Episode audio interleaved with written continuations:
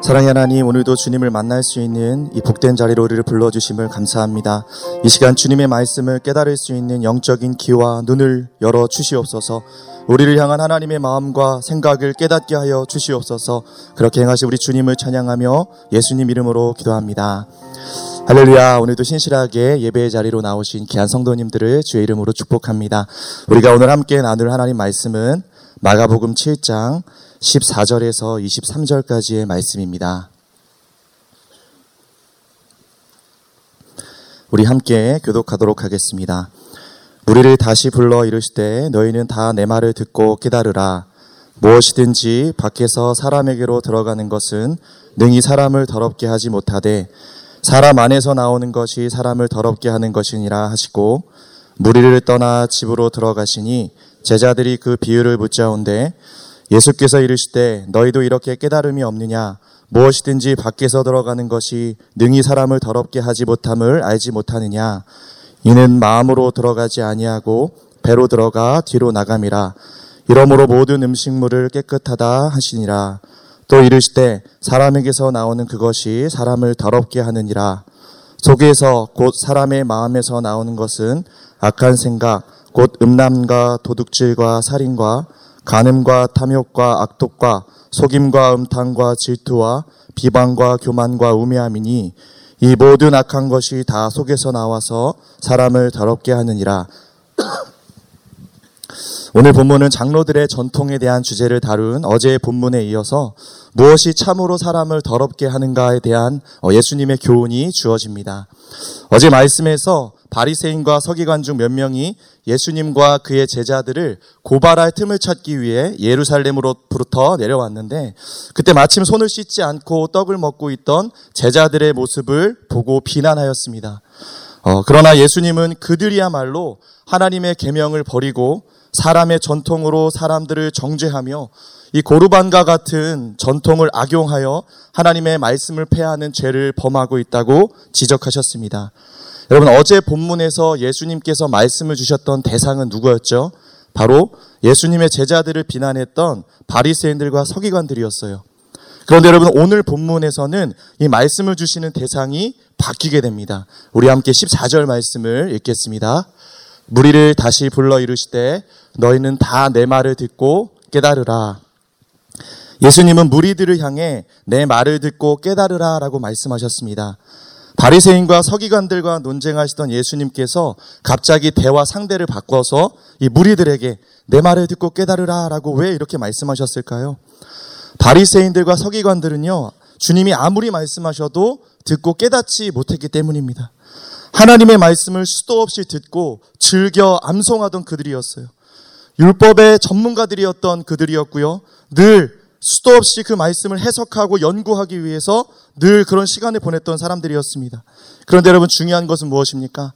아무리 말씀을 많이 듣고 연구해도 그 말씀의 본질을 그들은 깨닫지 못했다라는 것입니다.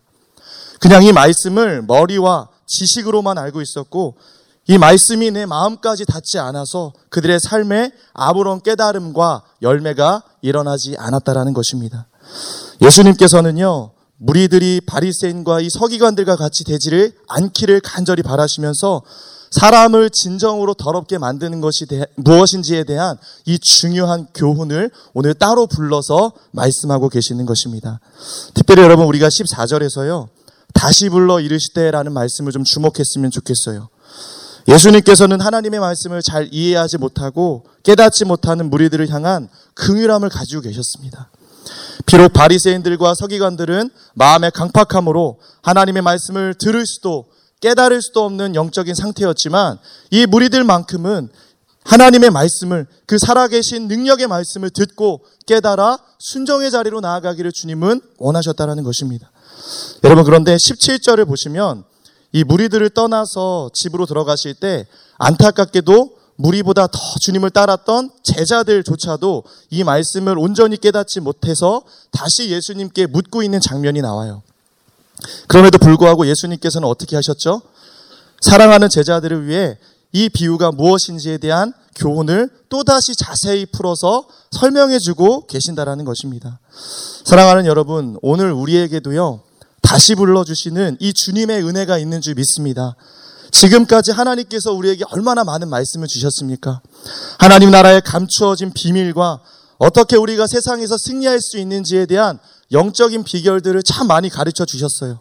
그러나 그 말씀을 온전히 깨닫지 못하고 우리가 그 말씀을 믿음으로 살아내지 못해서 또 실패의 자리에 주저앉아 있을 때에도 불구하고 주님은 결코 우리를 포기하지 아니하시고 오늘 또다시 말씀을 주시기 위해서 우리를 깨워주시고 이 은혜의 자리, 말씀의 자리로 주님이 우리를 사랑하셔서 불러주신 줄 믿습니다. 여러분, 요즘 우리는 설교의 홍수 속에 살아가고 있어요. 나에게 필요한 말씀을 우리가 조금만 찾아보면 유튜브나 아주 좋은 목사님들을 통해서 우리가 설교를 많이 들을 수 있습니다. 그런데 여러분, 안타깝게도 말씀이 넘쳐나는 것만큼 그에 따른 합당한 열매와 변화의 모습들은 점점 찾기 어려운 시대가 되어가고 있습니다. 왜 그렇습니까? 말씀을 듣기만 하고 깨닫지를 못하기 때문입니다. 만인을 들었는데 깨달음이 없어요.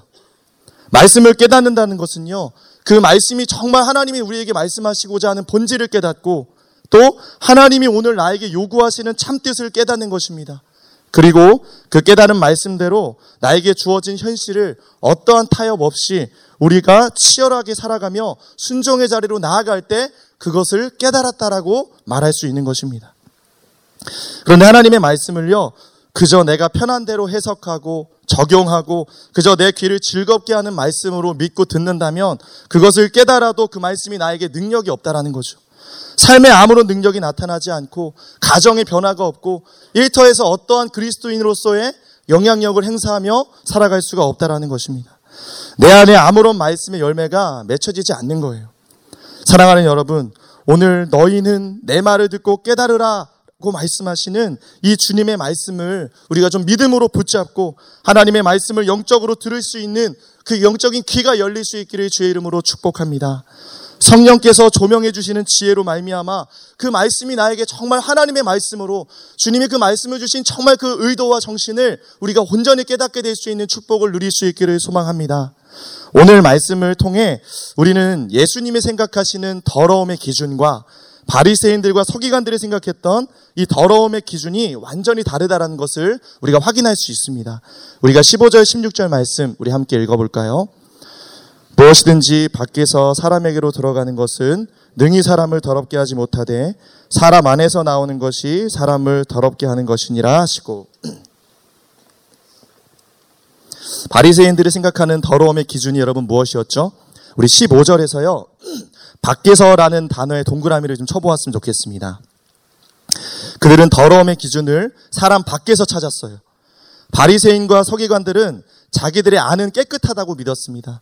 그들은 더러운 것들이 자기의 외부에 있다고 믿었어요.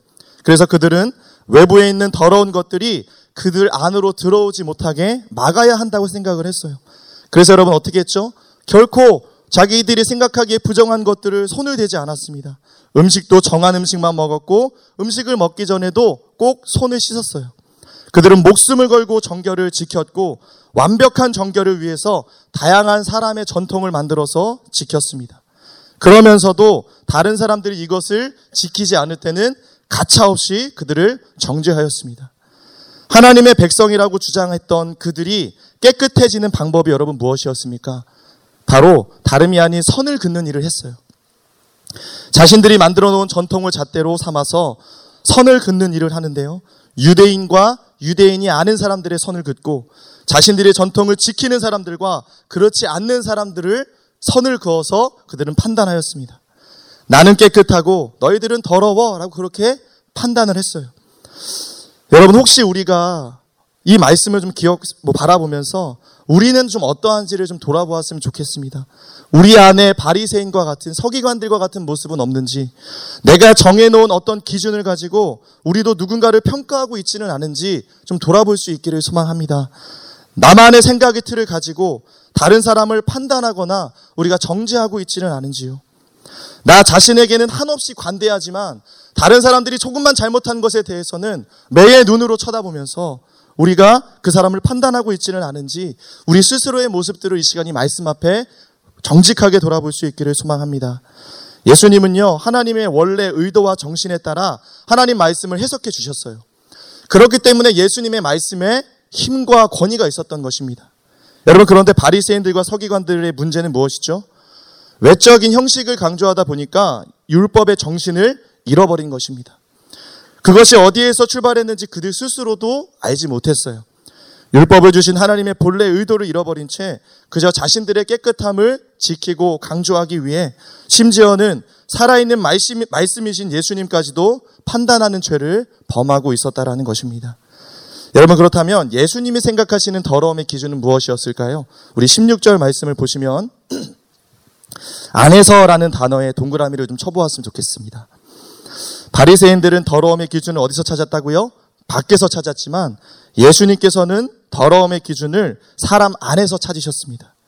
이 말씀을 잘 깨닫지 못했던 제자들이 예수님께 다시 질문을 할 때 예수님께서 보다 자세히 사람을 더럽게 하는 것이 무엇인지에 대한 말씀을 주시는데 우리 18절에서 우리 20절까지 말씀을 함께 읽겠습니다. 예수께서 이르시되 너희도 이렇게 깨달음이 없느냐 무엇이든지 밖에서 들어가는 것이 능히 사람을 더럽게 하지 못함을 알지 못하느냐? 이는 마음으로 들어가지 아니하고 배로 들어가 뒤로 나감이라.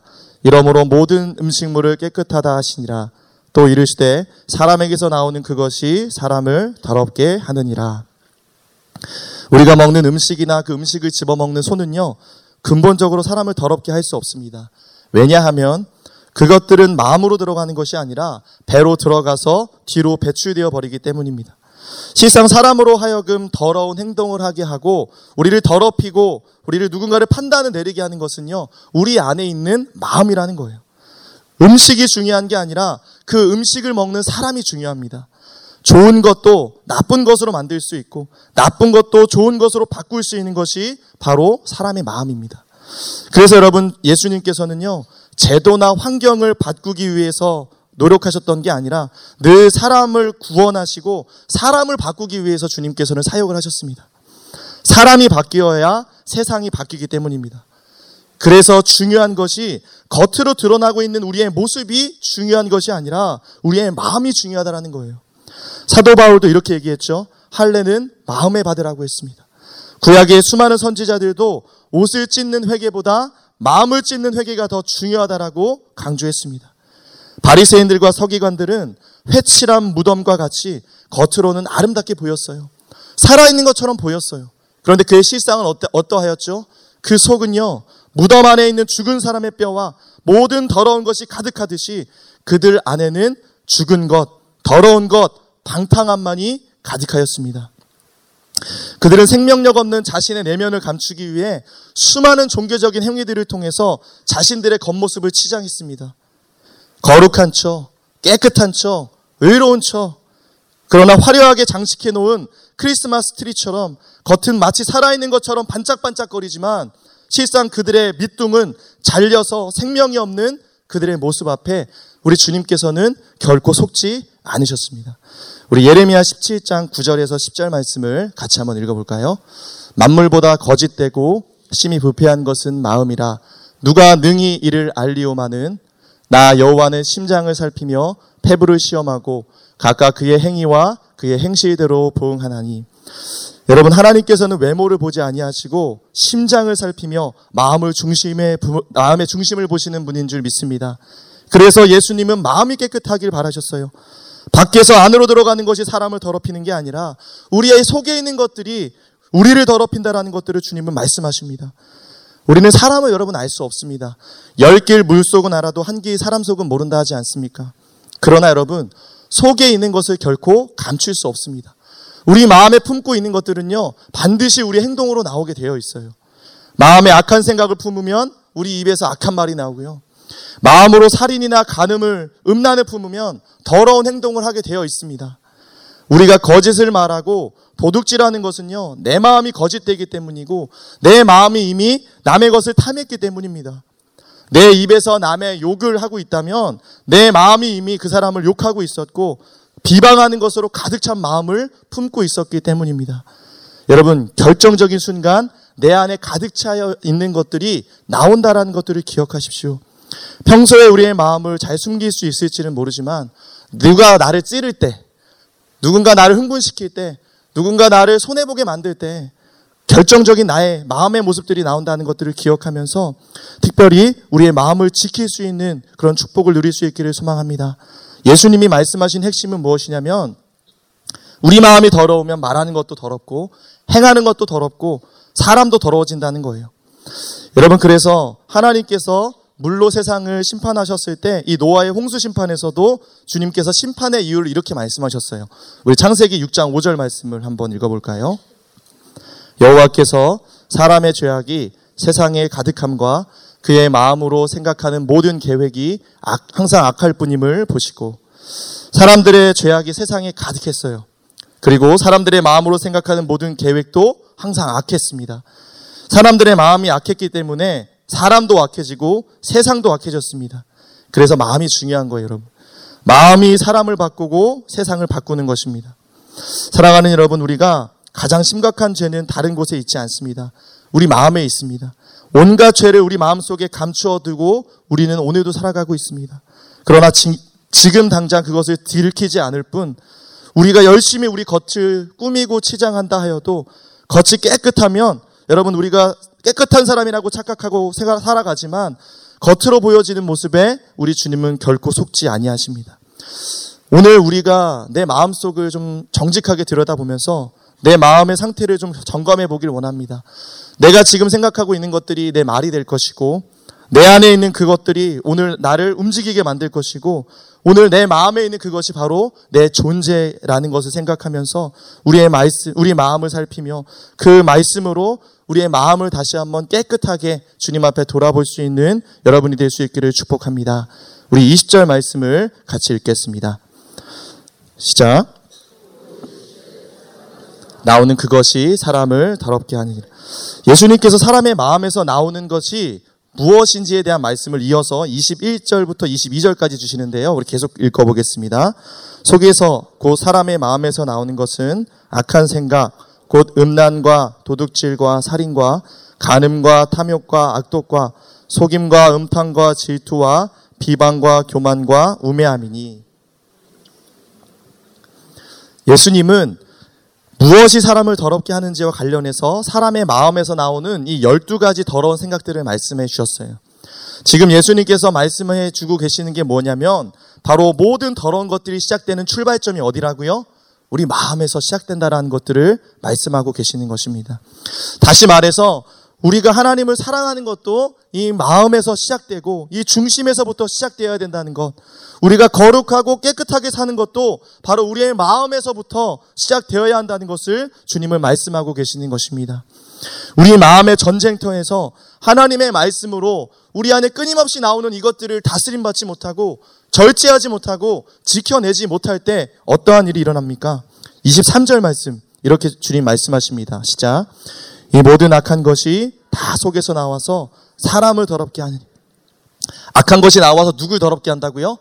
사람을 어떤 사람을요? 먼저 나를 더럽게 하는 거고 나에게 나온 그 더러운 것을 통해서 내 주변 사람들을 힘들게 하는 거예요.